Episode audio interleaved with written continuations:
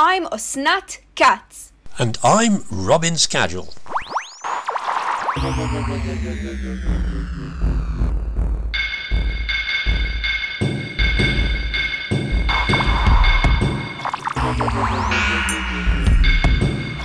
This is The Sound of Astronomy, where we'll be bringing you news, views, and interviews from the forefront of astronomy. This episode we'll be talking about planets, from neighbouring Mars to worlds beyond our solar system.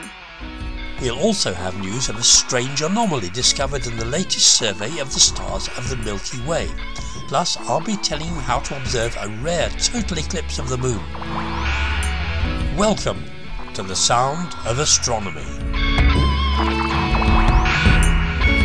2018 has been the year of the exoplanets. In April, NASA's Transiting Exoplanet Satellite Survey, or TESS, was launched to hunt over the entire sky for exoplanets. At the moment, it's got to its final orbit and is currently being tested. Next year, ESA's going to launch CHEOPS, a smaller satellite which is going to look at exoplanets we've already identified. This might not seem very useful, but CHEOPS is going to look at exoplanets whose mass we know and measure their radii. This will allow scientists to work out their density and thus what they're made of. So it's going to be very cool, but don't expect Earthmark II to show up anytime soon. Further into the future, ESA will also launch Ariel, the Atmospheric Remote Sensing Infrared Exoplanet Large Survey. This will study exoplanets' atmospheres to find out more about how planets outside our solar system form and evolve. The Sound of Astronomy's Paul Sutherland talked to Ariel's principal investigator, Giovanna Tinetti, to find out more. There are thousands of planets now known. In just a short time, we've discovered so many. Um, but the next question, obviously, is going to be to find out what they're like. So I presume that's what you want to know. Yes, absolutely. It's a, a bit the kind of question that we want to try to address in the next decade. Um, and what we understood so far with current instruments, it is possible to uh, get to the chemical composition of atmospheres even with current instruments. Mm. Uh, but we can't really get the level of accuracy that we want. Mm. Um, and there will be new observatories that will do a better job. But at the same time, we don't want to do it just for a few tons of planets. We want to be able really to explore um, all the potential characteristic of planets and stars and go for the large number in order to get some statistical answer, not just some, um, not, not just cherry picking if you want, but the best planets. And that's how Ariel comes in, giving us the opportunity to explore about 1,000 exoplanet atmosphere, um, looking at planets which are very different uh, from each other. Right.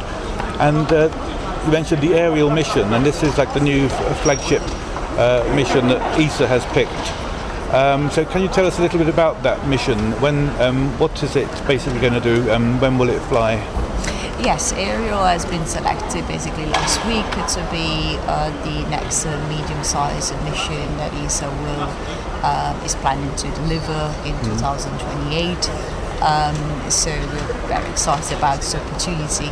Ariel will be a dedicated mission that has been designed from scratch really to look at exoplanet atmospheres and the unique selling point of Ariel is that we will use the entire time really to look at exoplanet atmosphere, and that's how we get into the 1,000 sort of uh, exoplanets being analysed. Um, we are talking about a one meter telescope in space a, in a vantage point uh, that is called L2, which is about 1.5 million kilometers away from Earth. Yes. Um, and we look at the light from these planets uh, both in the visible light where our eye are seeing, but also in the infrared, which is where most of the molecules are absorbing. Right. I was going to ask you how it works. So this is going to be a spacecraft a long way from the Earth, which is going to be observing invisible and infrared light. And um, what, how, how can that light tell us what the planets are like? what we will use is a technique that has been uh, so far been uh, very successful in, in delivering the first observations of exoplanet atmosphere, which is the transit or eclipse techniques. Uh, they're sort of slightly different to each other. The idea here is that so we are relying on the fact that many of these planets have orbits for which at a certain point the planet is passing between the observer and the star or going behind the star. Mm. And so basically knowing where the planet is in time allows us to play tricks to sum up or subtract the contribution. Yes, you're observing planets, the transit planets, and also when, the wobbling the, ones. The, yeah, well, we, well, no, we're not oh, looking at the wobble. The wobble is useful when you want to um, measure the mass. Right. Here, we're just relying on planets which are passing in front of the star or going mm. behind it. And basically, we can sum up the contribution of the planet and the star or subtract it through mm. time and in that way we can separate the light from the planet from the light from the star. Um, and if we're able to analyze the planet light, uh, not just the full light, but really to divide it into wavelengths and so get a spectrum, uh, then out of that spectrum we can work out what are the molecules absorbing. So, so it's like a spectroscope on the spacecraft, yes. basically. Yes, mm. yes. We have a, a couple of spectrographs uh, uh, on board, and we can analyze both infrared and visible light in spectroscopy. And what do you expect to find, and what do you hope to find from these observations? Well, you know, um, given that we have seen a huge diversity in exoplanets uh, when it comes to very basic parameters like the size and the mass and the orbital parameters, mm. to a degree, I'm sure we will be quite surprised by many unexpected things. So, of course, there is a, a huge literature of prediction how this atmosphere might or might not look like. But when that is true, need to have observations. So we are prepared to be able to observe all the molecules that normally absorb in exoplanet atmospheres uh, or even in uh, in uh, cool stars. Yes. And we know that most of these molecules are absorbing in the infrared. That's why we need to have a spectrograph able to analyze that light but I'm sure we will be very surprised by many unexpected discoveries. So we have a plan, but I'm sure that this plan will be probably obsolete by right. the time we see the observations. So you're always prepared for the unexpected? Yeah. Could we even get evidence to say whether a planet is inhabited or not, or habitable? Well, Ariel is uh, certainly designed to look mainly at uh, planets which are warm or hot, so not necessarily uh, really to focus on habitable worlds. Said that if there are some planets, uh, typically the one that are orbiting around cool stars, uh, and they're uh, very close to us. So perhaps in some more favorable situation, we might get to more temperate sort of situation, but it's, it's not the key point of the mission. Right. Well, it sounds very exciting. I wish you the best of luck with the mission. Thank, Thank you, you, very so much, much for talking to us.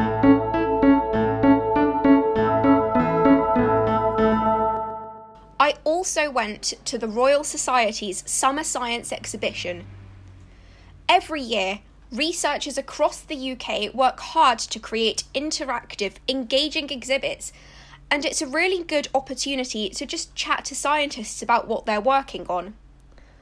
One of the exhibits was about the ExoMars Trace Gas Orbiter, which is currently orbiting Mars and looking for tiny amounts of certain gases, so trace gases, in the atmosphere.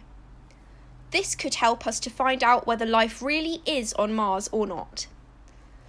I spoke to PhD student David Slade from the Open University about dust storms, alien life, and much more. My project particularly is looking at methane, um, and um, we've previously detected methane in the atmosphere of Mars. Um, the methane gets removed from the atmosphere and replenished into the atmosphere um, much more quickly than we would expect. And some of the sources that we suspect um, are replenishing the methane in the atmosphere are um, potentially volcanism or meteoric impacts, but actually a lot of researchers think those two ideas aren't particularly viable. So instead, we're thinking maybe subsurface microbiology might be responsible for methane using carbon dioxide and hydrogen as food and energy sources, uh, and then producing methane, um, or potentially um, something called serpentinization in the subsurface, which is the interaction of, of water and um, rocks like olivine, which there's plenty of in the subsurface of Mars. And so, for both of those to occur, there needs to be sub, uh, subsurface liquid water. So, um, we're really hopeful that there's subsurface liquid water, and in the presence of water um, on Earth, we always find life.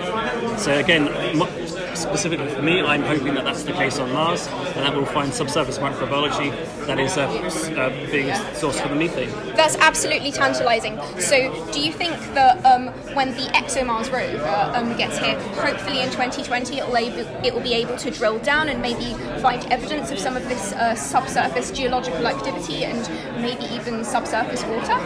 Um, yeah, hopefully it will be able to do that indeed, yeah. So the drill on ExoMars is five metres. That's quite interesting because the temperature of that region is very dependent on the temperature um, of the atmosphere, so the, the, the, the weather. Um, so it's unlikely that we'll find life in that particular region um, or, or, even liquid water in that region, apart from maybe um, seepage in terms of the. Have you heard of recurring slope lineae from um, previous research? Do you mind explaining that to our listeners? Oh, so, so um, a few years ago, one of the orbiters saw these the changing colour in the in the regolith uh, in downward slopes, um, and um, they were termed recurring slope lineae, and what that was thought to be was briny, like really salty water um, seeping from the subsurface to Yeah. the surface, um, and, and again that would be temperature dependent. So um, there, there is lots of evidence to suggest that there is liquid water in the subsurface of Mars. Um, it would either have to be really briny to um, so that it doesn't freeze because of the temp- low temperatures, um, or it would have to be e- even deeper than the ExoMars drill could, could reach, um, so that it's not affected by the temperature of the, of the surface, where temperatures are more stable. Yeah. But yeah. Well, NASA has sent Mars Insight um, Yeah. to the surface quite recently as well, hasn't it? Um, will that be able to detect water sloshing around? Um, that's a really interesting question. I don't actually know if, if um, Insight will be able to, to do that. Um, one of the interesting things about Insight for me is that if methane is in, going back to methane if you don't mind. yeah, that's Um, absolutely fine. yeah, um, if the methane is in the subsurface of Mars um, and it's produced by microbiology, microbiology would have to be trapped within the within pore space, so within tiny little little gaps in the subsurface. So then it's not affected by the atmospheric um, pressures, which would probably kill the microbes. Um, so what Insight could tell us is if there's some kind of um, event which would open up the pore space, so it would cause like a crack to open up where this methane's being produced, and then the methane um, diffuses through that space to the atmosphere. So that's what I'm really excited about with Insight. Unfortunately, I don't know uh, much about Yeah. the, the, the implications of, of, of whether it will find water Yeah. sloshing around, Yeah. which would be awesome. I- Yeah. I would agree, yeah. Yeah, um, but another thing as well is definitely what um, Curiosity has detected i- is that these are periodic. I'm not sure if this is also um, what Nomad has detected, but would this perhaps imply that at least in one part of Mars you have something that periodically happens under the surface that releases all this methane, some kind of Yeah, no, you're absolutely right. Yeah. Um, so the periodic, periodicity that you're Yeah. referring to from the um, the um, paper that was released in Science a few weeks ago. Yeah. Um, my personal opinion is that that's some kind of um, adsorption and desorption recycling of the methane.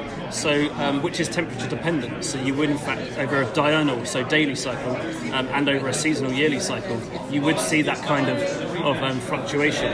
Um, whether that um, seasonal fluctuation then applies to deep subsurface microbiology, we're, we're yet to find out. But it is very exciting. You're, you're correct. Yeah. No, it's been absolutely amazing.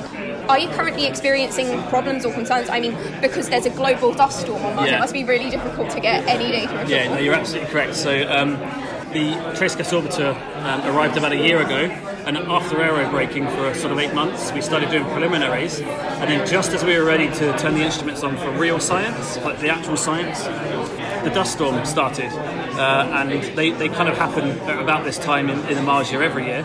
So it's not unsurprising, but what is surprising that it is becoming a cir- encircling dust storm.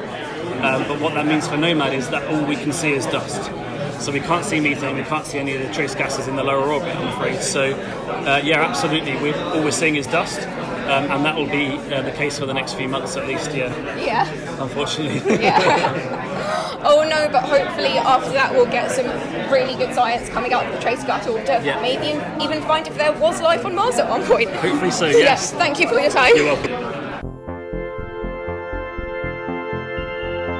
Back in April, ESA's Gaia mission released data on over a billion stars in our Milky Way. Since then, scientists have been eagerly combing through the data and turning up some tantalising new info. James Binney, a theoretical astrophysicist at the University of Oxford, tells the Sound of Astronomy a little bit more about some of the weird things we've been finding with Gaia's help. I'm here at the Royal Society Summer Exhibition with Professor James Binney. Do you mind introducing yourself and your work first of all, um, Professor? So I'm um, in Oxford. I'm a theoretical astrophysicist, and uh, so we've been working for about 10 years now on preparing for extracting science from a mission, the Gaia mission, uh, which is measuring the motion across the sky of between one and two billion stars. Um, and we got our first significant release of data from this at the end of April this year. So we're all very uh, excited about this and doing everything we can to um, extract science as quickly as possible. I haven't been doing entirely the things that I intended to be doing at this time because we've, many of us have been distracted by a rather strange feature in the data that was com- that completely unexpected and we're not absolutely certain is a real physical phenomenon rather than an artifact arising from the way that the raw data from the satellite had been processed into a catalogue of stellar positions and stellar motions. However, um, there's a quite a, a reasonable suspicion that what we're seeing here is a signature of an interaction between the spiral waves in the galaxy and the corrugation waves. So the spiral waves, the spiral arms, arise from coordinated motions in and out of the stars in the disk and are fundamentally to do with motion in the plane of the galaxy, whereas the corrugation waves are due to associated with systematic and coordinated motions of stars perpendicular to the plane of the galaxy. So we have a fairly good understanding now, I would have said only from the last four years, would I said that our understanding was reasonably satisfactory of the spiral arms of the galaxy in the rather large idealization that the disk is a two-dimensional object and stars don't move vertically. We don't have a comparably satisfactory understanding of the corrugation waves, these v- waves associated with vertical motion perpendicular to the disk of the galaxy, but we have some understanding. But as to coupling of these two, to couple these two, we need vertical waves which include uh, motion in and out of the galaxy, which we don't have. What understanding we have is associated with stars that are fundamentally going around on circular orbits. And we need a, an understanding of spiral structure in the context, a realistic context, of stars which move vertically in addition to moving in and out radially. And it's kind of frustrating to feel that the, this unexpected phenomenon in the data is probably due to this coupling between the spiral motions and the corrugation motions, and not to have a decent analytical mathematical understanding of how this coupling would happen, only vague physical ideas. And, and at the same time, it's very difficult to simulate this in a computer, although people are making brave efforts to do those simulations. But it's very difficult to keep the noise level in the computer low enough to study the, the, we, the phenomenon that we want to study.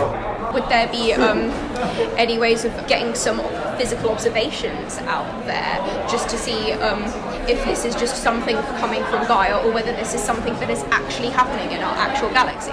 Well, the data is still new, and, and, and when, when data are new, the first thing that people do is sort of ask whether they, they have a sort of internal consistency that they should have if they're, if, if they're correct rather than containing artifacts. And that process is still ongoing. I don't think we need more data. What we need is more time to, more, more imagination and more creativity to ad- address the data that we've, that we've got. um, undoubtedly over time there will be a better understanding of the systematics of the observations, so a better understanding of what things go wrong in the process of the measure in the measuring process, what things go wrong in the data processing. In a way, if we could come, if we could find a physical explanation for this feature of the data, it would it would act as a strong endorsement of the data processing. If, on the other hand, we can't find a physical explanation of this phenomenon, then it, it, you know, it will it will sharpen the search for for features of the for the features of the data processing which are wrong. Of course, um, Gaia's data releases are quite open, aren't they? They're sort of available to anyone all over the world. Absolutely. So you, you, you can go to the relevant website and, and, and download the relevant data, and the data there is a particular subbody of the data associated with a radial velocity spectrometer. So these are stars for which Doppler shifts have been measured, which is the main focus of professional astronomers at this time too, simply because it's it's a, it's a relatively small, manageable data set and of, of yet of completely unprecedented quality. And amateurs can certainly, it's it, on your laptop you can you can hold these data and you can do computations relevant to these data just on your laptop or, and to, to, a large extent using public domain software software that's released to everybody. So I would say get ahead and have a go. Oh, definitely. It's good to know that there's still a role for amateur astronomers, even with data sets of this size. Thank you for your time, Professor Binney. Pleasure. As Professor Binney's just mentioned, you can go to the Gaia archive at gea.esac.esa.int slash archive and download all the data you want. If you're interested, check it out.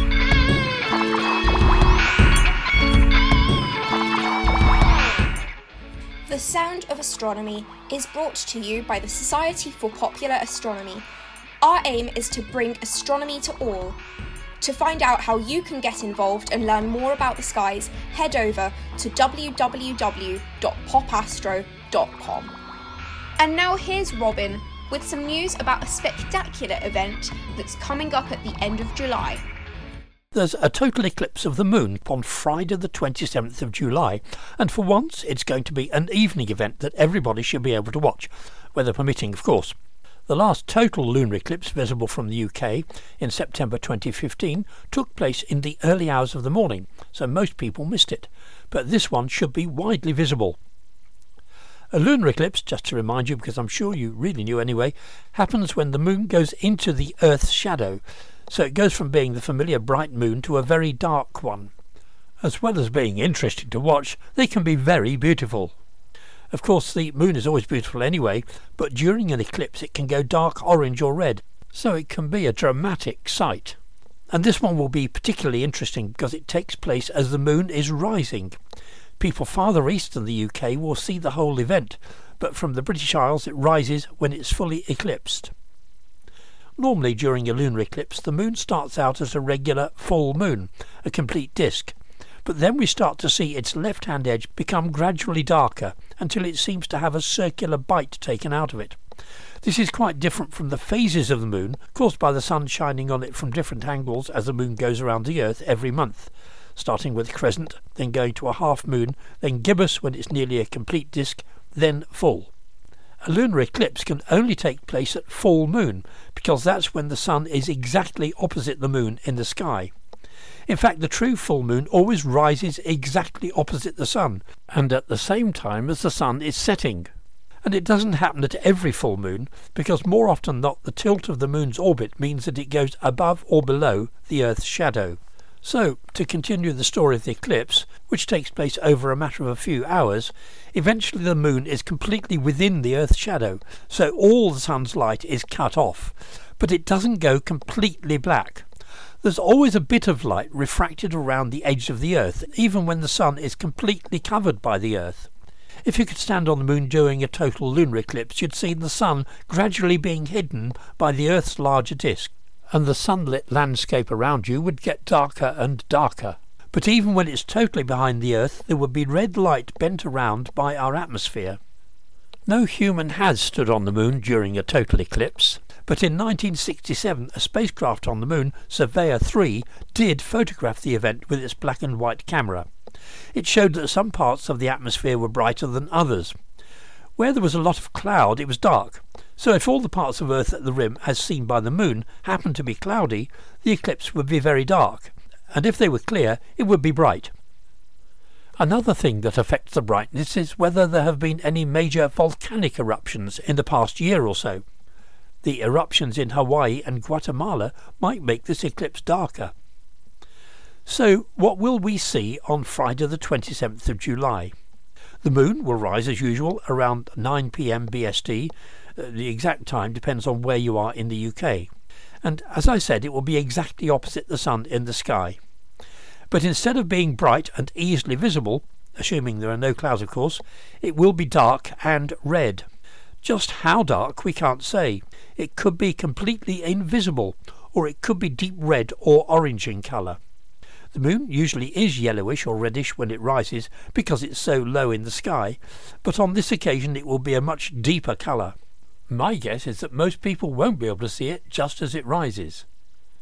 Maximum eclipse is at 9:21 p.m. BST, when the moon is only a few degrees above the southeastern horizon, as seen from the south of the UK.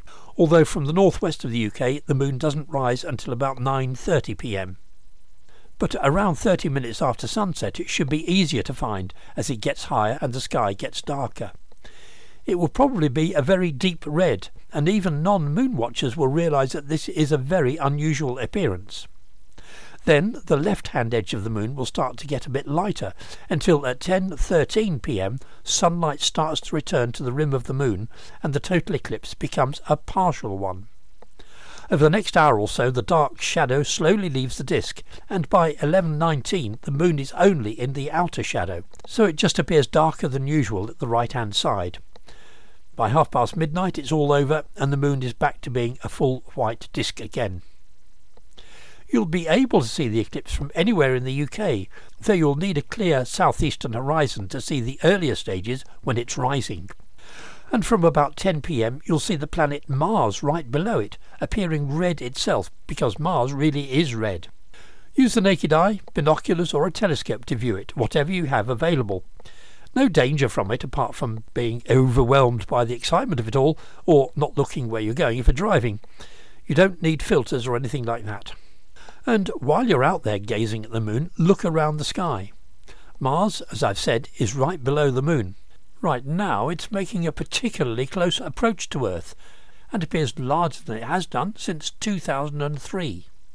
If you have a telescope, take a look and you should see its reddish disk and maybe a dark marking or two. You might see what you think is a polar cap, which Mars does have, but actually it's more likely to be a high level cloud, also common on Mars. And to add to the spectacle, we have Venus, Jupiter, and Saturn around as well. Venus is a very bright object over in the west, although it is rather low down and sets before 11 pm.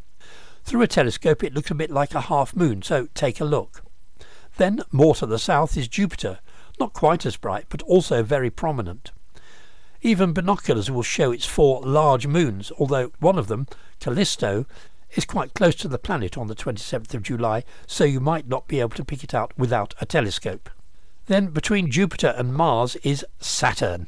A small telescope will show its famous rings, and with binoculars you can see that the planet isn't a circular disk like Jupiter, but looks more oval in shape.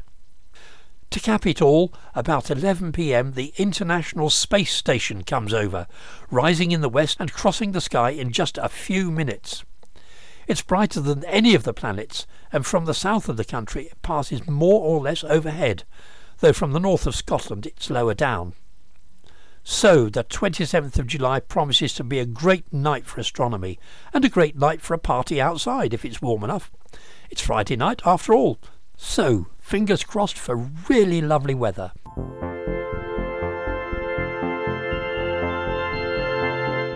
That's all we have time for right now but thank you so much for listening. Don't forget to subscribe to us on iTunes. This has been The Sound of Astronomy with Osnat Katz, Robin Scagel, and Paul Sutherland. Thanks to our guests Giovanna Tinetti, David Slade, and James Binney, and thanks to Carolus Rex for the music.